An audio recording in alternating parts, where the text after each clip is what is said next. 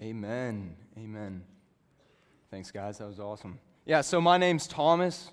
I'm a senior here at Louisiana Tech. Justin kind of gave me a little introduction, which was awesome. And this whole thing is just very kind of him to do. Uh, I came and asked him, I was like, hey, I'm thinking about all these things, and I don't know, like, I don't know if ministry is something that I'm called to. I, I love a whole lot. I love Jesus with all I got, right? That's a good thing. I also love people. I enjoy speaking. Hopefully, I'm good at it. I guess we'll find out here shortly. Hopefully, nobody will fall asleep or anything like that. But I also like math. I love math, actually, which I'm sure not too many other people in here do. I don't know. Usually, people act disgusted when I say that. I also like computer science, teaching, children, camp, all of this I love. And I'm like, I, God, I don't know what, what you want me to do with this. So Justin gave me this opportunity, and I'm very thankful for it to kind of test the waters. And this is kind of fun for you guys, too. You get to play a little bit in my calling here. You can come up to me after the sermon. I'd appreciate this and say, hey, brother, Thomas, I hope you're better at math than you are at te- teaching, brother, because you, you need to stick to it or something like that, right? But anyway, enough about that. I want to tell you guys a little bit about myself in high school, right? In high school, I wasn't a believer and I had all these feelings and emotions I didn't know how to deal with, right? I was angry and bitter and, and just sad, depressed. And the way that I would try to deal with it is listening to music, right? I would listen to these feelsy songs to kind of make me feel like better or more sad. I don't know how that stuff works, but I would listen to Bruno Mars's When I Was Your Man, that would work real well. Or I'd listen to Ed Sheeran. I don't know why the dude does this, but I love singing about like dead parents or dead grandparents. I don't, I don't get it, but I loved it because it made me feel sad and stuff. Post Malone was great. Uh, I was a big fan if I was feeling edgy of Panic at the Disco, but if you wanted to make me cry, like get the tissues out kind of cry, it was When She Loved Me. I don't know who it's by, I don't know who sings it, but it's the one in Toy Story 2 where they're spinning Jessie or the cowgirl around. Instant tears, like it just got, got to me. But the reason why I had these feelings of anger and sadness and doubt and stuff like that was because I had this plan for my life. I said, you know, I'm to do this and then that and then this. But the thing was, it wasn't working. It was all just crumbling around me, and, and that left me in a state of despair and loneliness and anger and just generally not, not a good vibe, right? And I don't know if you guys have felt this before. I don't know if some of you guys are feeling this right now, but uh, that was something that I was struggling with. And it, it really kind of culminated on this February night, my senior year. I'd been trying to get into this college, and I put so much of my self worth in this, right? I said, man, if I get in this college, people will look at me and say, wow, Thomas is so smart. Or if I got into this college, the girl would say, Thomas, I was wrong. I shouldn't have left. Or if I got into this college, people are going to say, wow, Thomas is doing something with his life. He's going to make St. Mary's County proud. St. Mary's County, like, come on, none of y'all even know what that is. But, um, but the thing was, I didn't get into this. So all these selfish goals of mine were just by the wayside. And I remember this February night, I was on my knees and just crying, punching the ground, like complete Kyle energy, but just like punching the ground in tears. I remember I said, God! You can't be doing this to me. I've worked too hard for this. Not a single B all of high school. All these APs, I killed it. ACT, I did awesome. Track, I did great. Lacrosse, I did great. God, you can't be doing this. I was even nice to the weird kids, God. You're, I don't know what happened, but something isn't right, and you need to fix it right? It's kind of it's kind of pathetic looking at it now. You're like, you're, hey, God, I was in NHS. You, did you see that? Right? But but the thing was, of course, I didn't have a right relationship with God because my understanding of God was completely wrong. You know what I'm saying? Like I I thought God could be wrong. I thought God could let things fall through the cracks. And why would I want to serve a God who could make mistakes and mess up when I could just as well do that and I could do what I wanted while, while doing that process, right? So that's kind of what I want to talk to you guys about here is how we can't have the right relationship with God without the right understanding of God. And you might say, hey, Thomas, Thomas, Thomas, I've been a believer since grade school. I'm good. I understand who God is and all this stuff. And that's great. And I'm not denying that. But what I am saying is this that your understanding of God can be wrestled with and, and it can be stretched and pulled, and maybe little holes can be poked here and there. And it'll work and it'll hurt your relationship with God. And that's who we're going to dive into. This, this man who we're about to dive into here, he had a great relationship with God. Like, he knew God, yet his understanding was still pulled, and it did end up damaging it, right?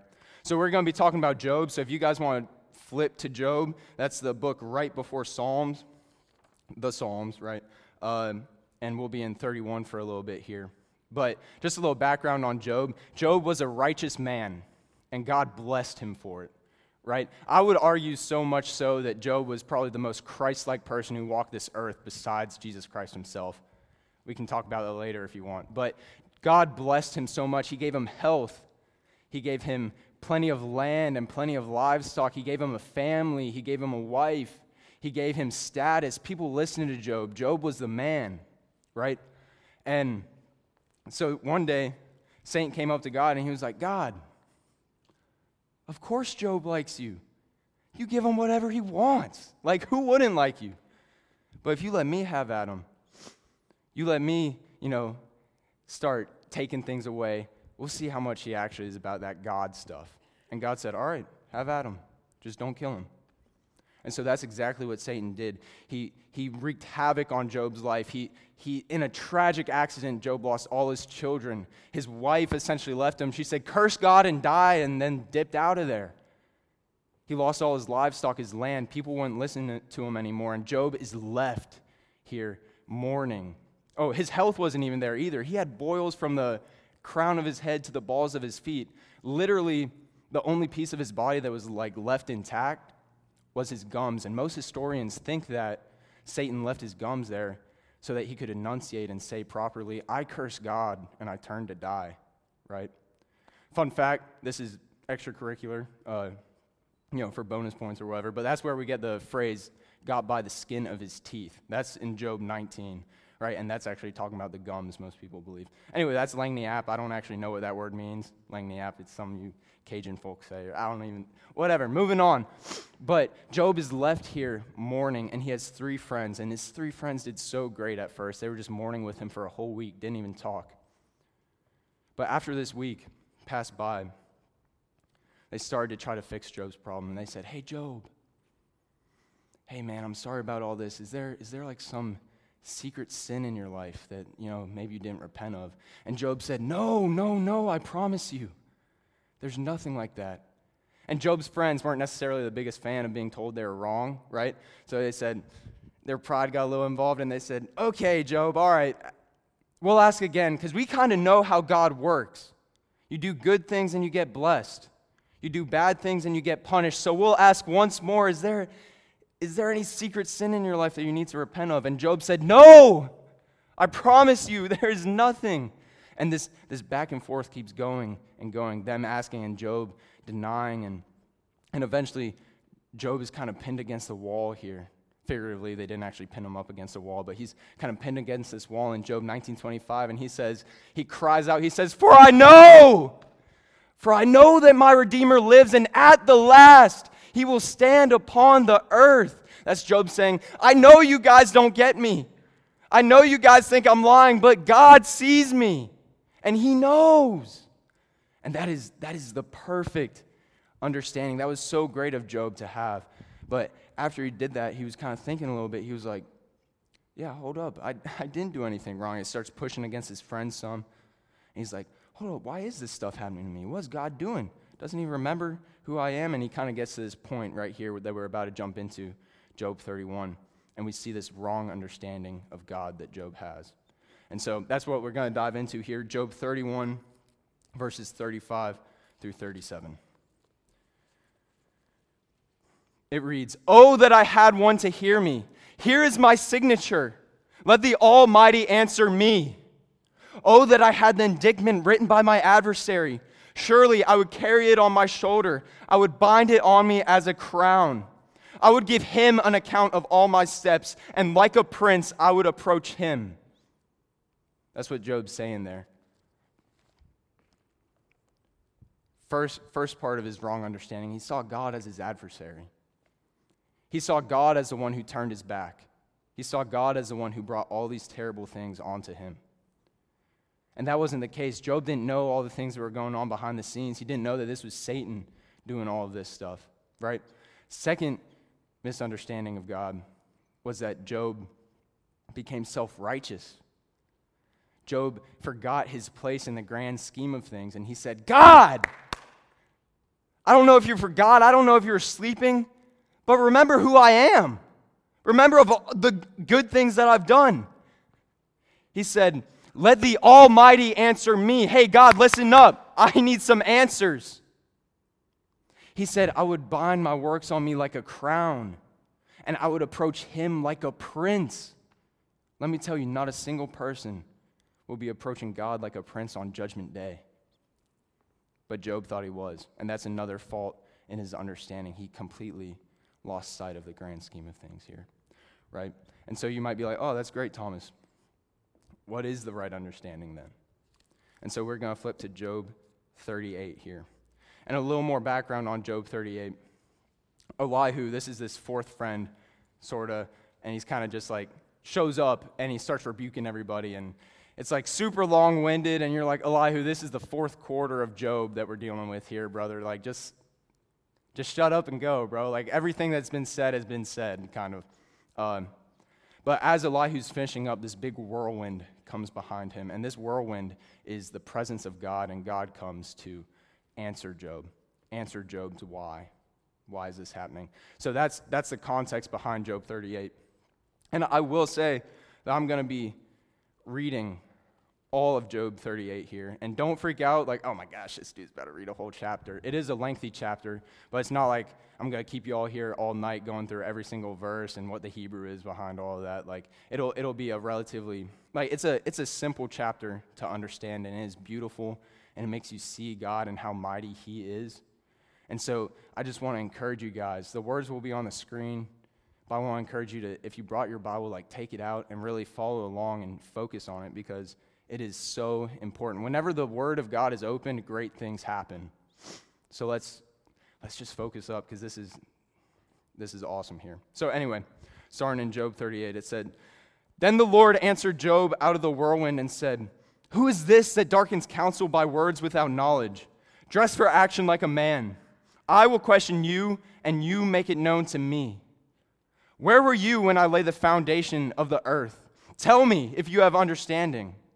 Who determined its measurements? Surely you know. Or who stretched the line upon it? On what were its bases sunk? Or who laid its cornerstone? When the morning stars sang together and all the sons of God shouted for joy? Or who shut in the sea with doors when it burst out from the womb? When I made clouds its garment and thick darkness its swaddling band, and prescribed limits for it, and set bars and doors, and said, Thus far shall you come and no farther, and here shall your proud waves be stayed. Have you commanded the morning since your days began, and caused the dawn to know its place, that it might take hold of the skirts of the earth, and the wicked shall be shaken out of it? It is changed like clay under the seal, and its features stand out like a garment. From the wicked their light is withheld, and their uplifted arm is broken. Have you entered into the springs of the sea, or walked in the recesses of the deep? Have the gates of death been revealed to you, or have you seen the gates of deep darkness? Have you comprehended the expanse of the earth? Declare if you know all this. Where is the way to the dwelling of the light? And where is the place of darkness that you may take it to its territory, and that you may discern the paths to its home? You know, for you were born then, and the number of your days is great. Have you entered the storehouses of the snow? Or have you seen the storehouses of the hail, which I have reserved for the time of trouble, for the day of battle and war? What is the way to the place where the light is distributed, or where the east wind is scattered upon the earth? Who has cleft a channel for the torrents of rain, and a way for the thunderbolt, to bring rain on a land where no man is? On the desert in which there is no man, to satisfy the waste and desolate land, and to make the ground sprout with grass? Has the rain a father, or who has begotten the drops of dew? From whose womb did the ice come forth, or who has given birth to the frost of heavens? The waters become hard like stone, and the face of the deep is frozen. Can you, can you bind the chains of the Pleiades or loose the cords of Orion? Can you lead forth the Mazzaroth in their season? And can you guide the bear with its children? Do you know the ordinances of the heavens? Can you establish their rule on the earth? Can you lift up your voice to the clouds that a flood of waters may cover you? Can you send forth lightnings that they may go and say to you, Here we are? Who has put wisdom in the inward parts or given understanding to the mind? Who can number the clouds by wisdom? Or who can tilt the waterskins of the heavens when the dust runs into a mass and the clods stick fast together? Can you hunt the prey for the lion or satisfy the appetite of the young lions when they crouch in their dens or lie in wait in their thicket? Who provides for the raven its prey when its young ones cry to God for help and wander about for lack of food?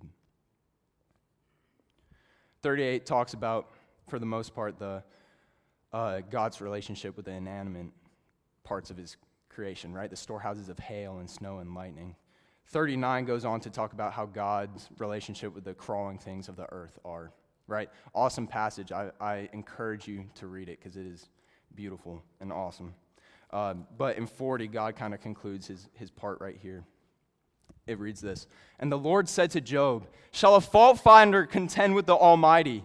He who argues with God, let him answer it.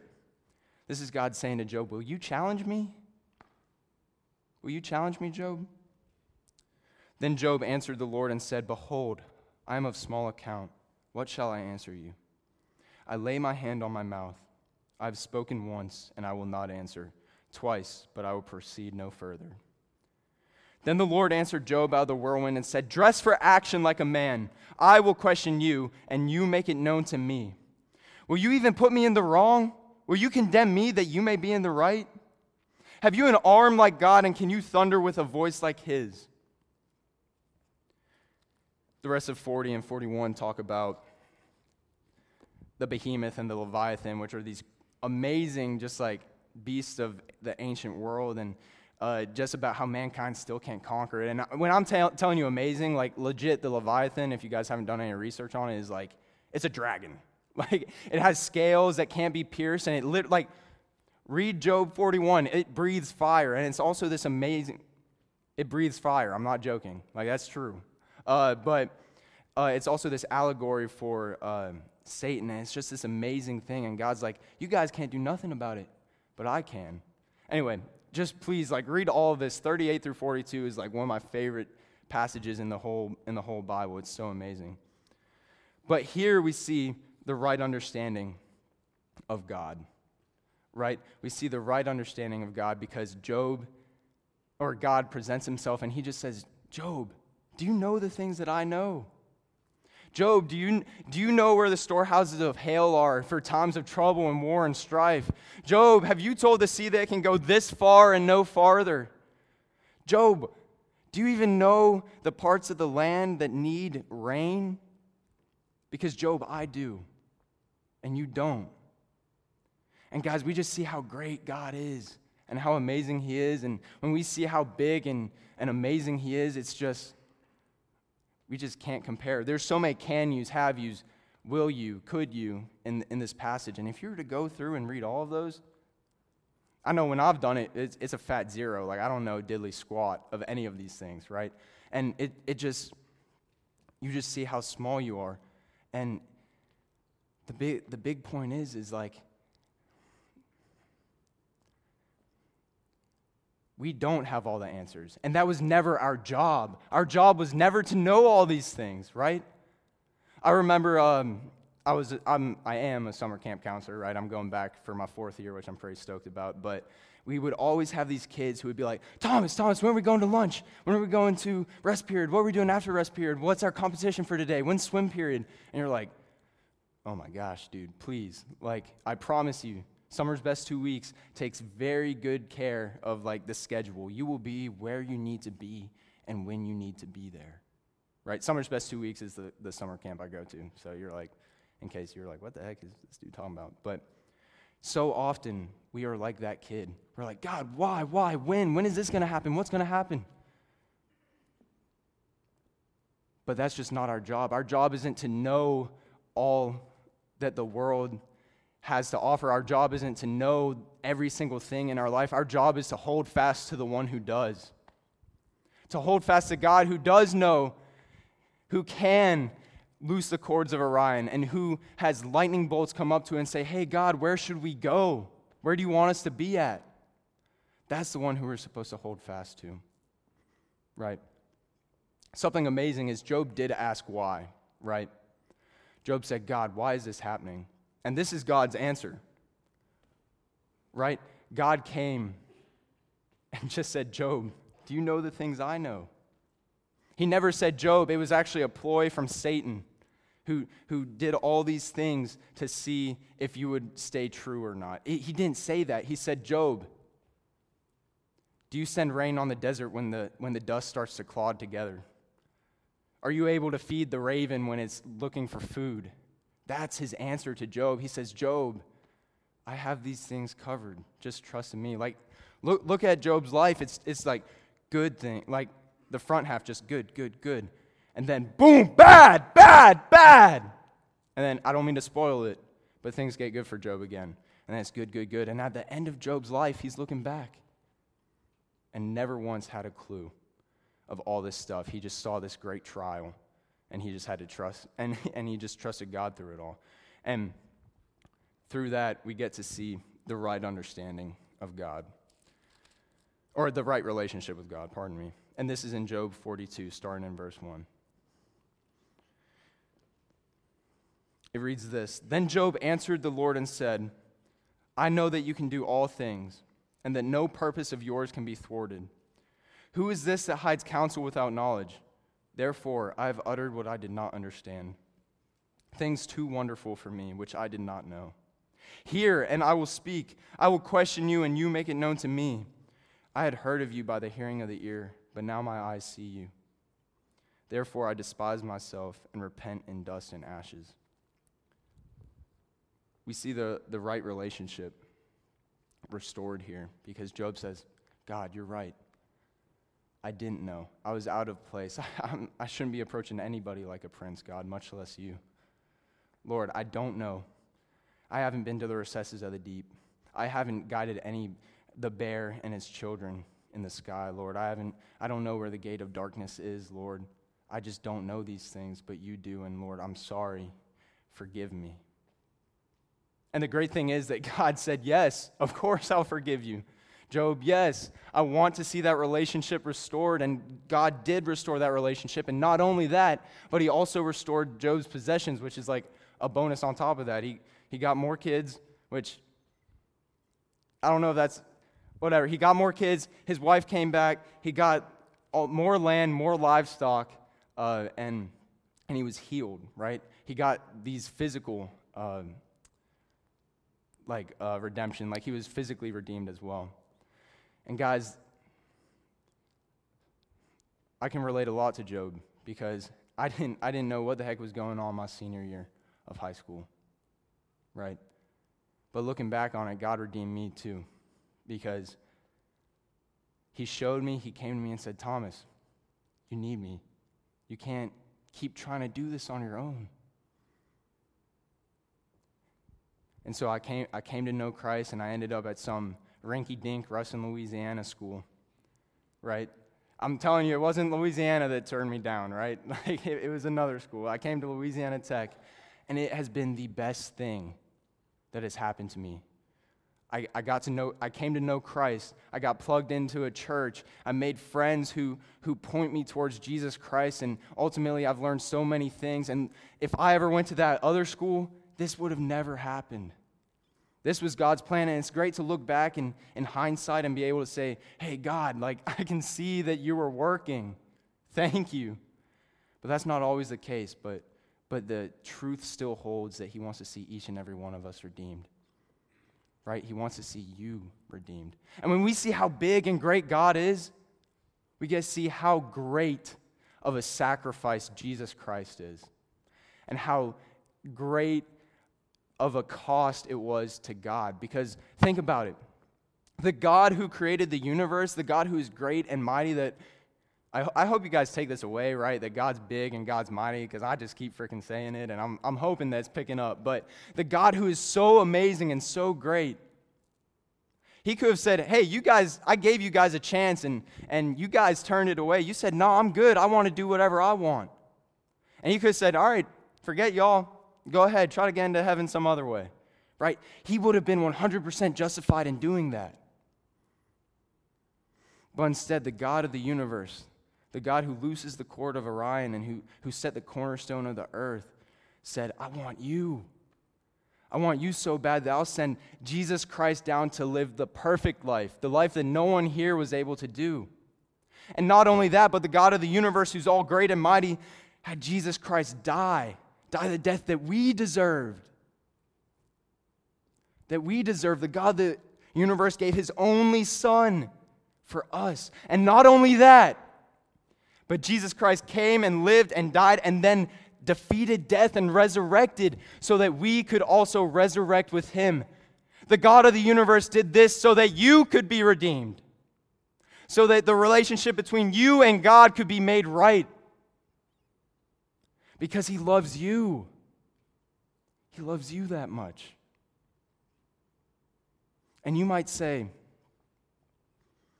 Thomas, I have no problem understanding that God loves every other person in this room. That's not hard for me to understand. But what's hard for me to understand is that God loves me. Because I've done some wicked things, I've done some things that were wrong. And I have trouble understanding that. And yeah, I don't, I don't know the wicked things that you may or may not have done, but I can tell you that I've done some bad things in my past too. I, I would turn to, turn to drugs for comfort. I would, I would go, to drinking for comfort. I, I lived for the approval of others. I lived, I, I, would, I was addicted to pornography. I sought that for comfort. I, I sought literally every other thing in life for comfort other than Jesus Christ himself. And you know what? God didn't say, hey, Thomas, it's all right. Let's just sweep that under the rug. We'll just act like that never happened. That, that's not a big deal, whatever. No, God said, I know. I know that you did that, Thomas. I know that you did those things. I know what you did Friday. I know what you did last night. I was pierced for that. Don't think that didn't hurt. But I love you that much that I still sent Jesus for you. That's how much I want you. The price that the Lord of the universe paid, the one who created all of this. In Jeremiah, says they weighed out the oceans in the palm of his hand and measured out the stars with the span of his fingers. This God loved you that much that he's willing to redeem you and send Jesus Christ to die in your place.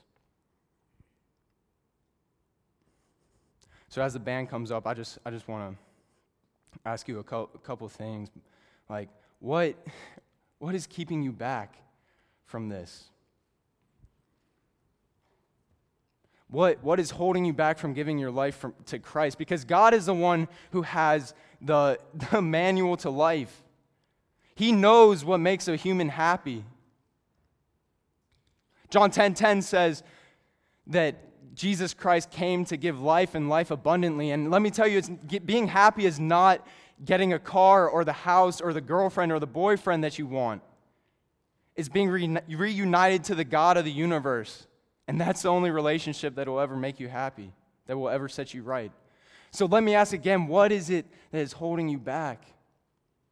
If you're looking for a grand sign to come to, come to Jesus, I'm not saying I'm a grandson, but I'm, I'm telling you right now do not wait.